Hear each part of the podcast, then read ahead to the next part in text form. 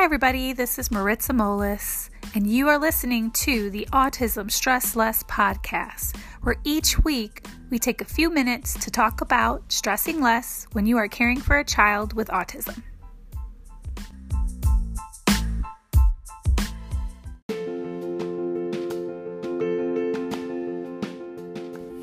Dearest parents, I wanted to just talk to you guys today about how awesome you are as a parent to your child that has autism.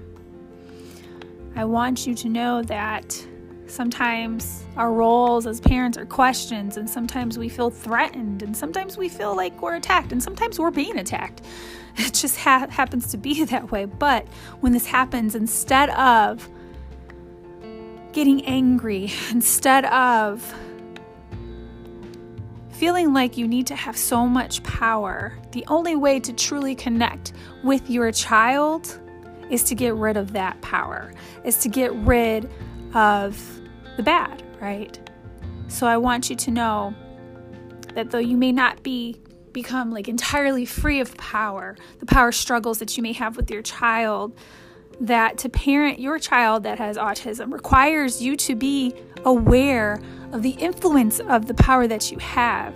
Be aware that love truly is the best thing for you and for your child. You can build an amazing relationship, an amazing connection with your child if you just get rid of the power struggles and if you just start taking care of yourself. That is when you will start to realize that there is a state of joy that you could be in is when you start taking care of your spiritual self, when you start taking care of your physical self.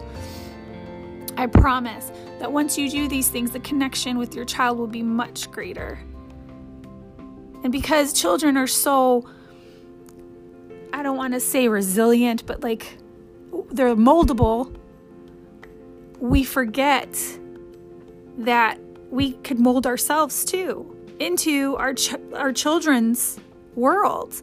So pay attention when you start to feel like you're out of control and you want to you have the need to like control everything. I understand because I've been there. Trust me, I know.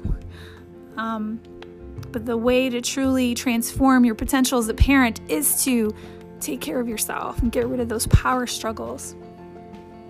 I know that for some of you, you've had a hard week or you know fourth of july is coming up and i know for some parents that have kids with sensory issues it's probably the worst holiday you could have and for others it's the best right? For us on one hand it's great because you know we love cooking on the grill we love you know enjoying each other as a family but on the other hand jaden really does not like the sound of fireworks. He screams like a banshee. For those of you who this is the first time you're listening to the podcast, I have three boys Julian, Jaden, and Sebastian. Jaden is 12 now with level 3 autism, epilepsy, and pica. And he's nonverbal and he has a tendency to scream like a banshee when things don't go his way. So, 4th of July has become a holiday for us where we're all on guard and we kind of try to, you know, keep the peace in our family on that day. And we've learned over the years how to do that. Now we just flood our house with music because we know 4th of July, you know, in the morning, night, the days leading up to it, it's lots of fireworks around us.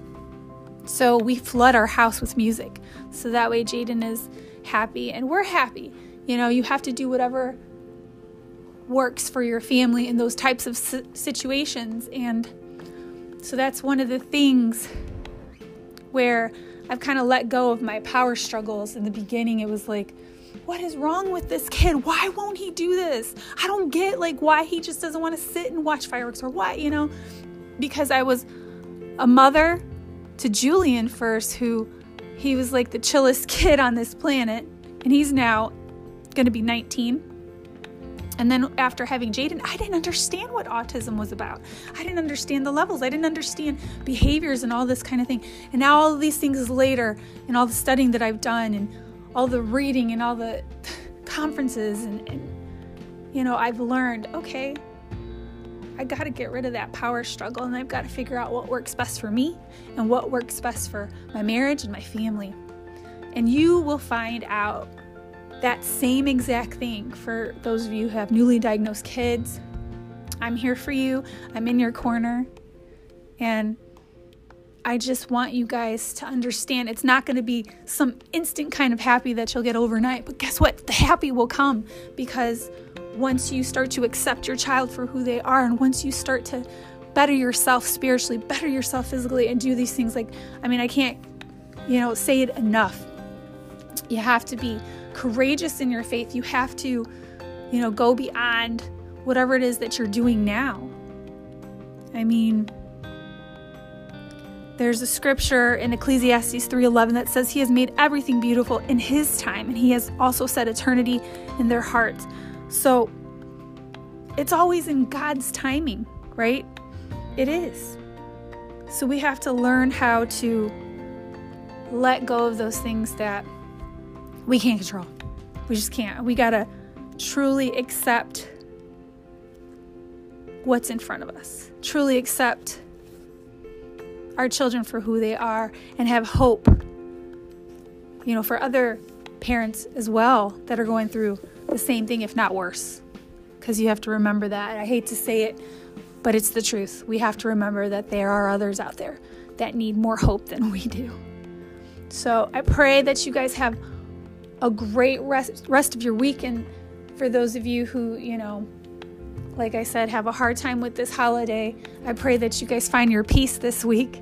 And for those of you who have an okay time during this holiday, have a blast, you know, light up them fireworks, some sparklers, you know, throw some food on the grill or go spend some time with some good friends and family who are positive.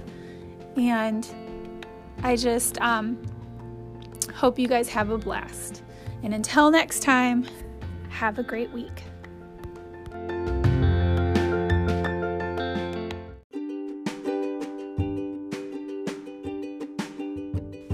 The stress less skill for the week is to avoid power struggles with your children.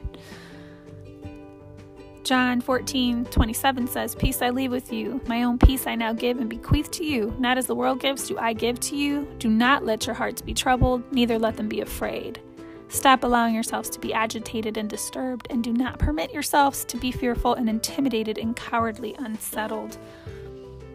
So, you know, there's multiple opportunities in each day to become upset about all of the things that can happen with our children, but we do have a choice to let them go and remain in peace.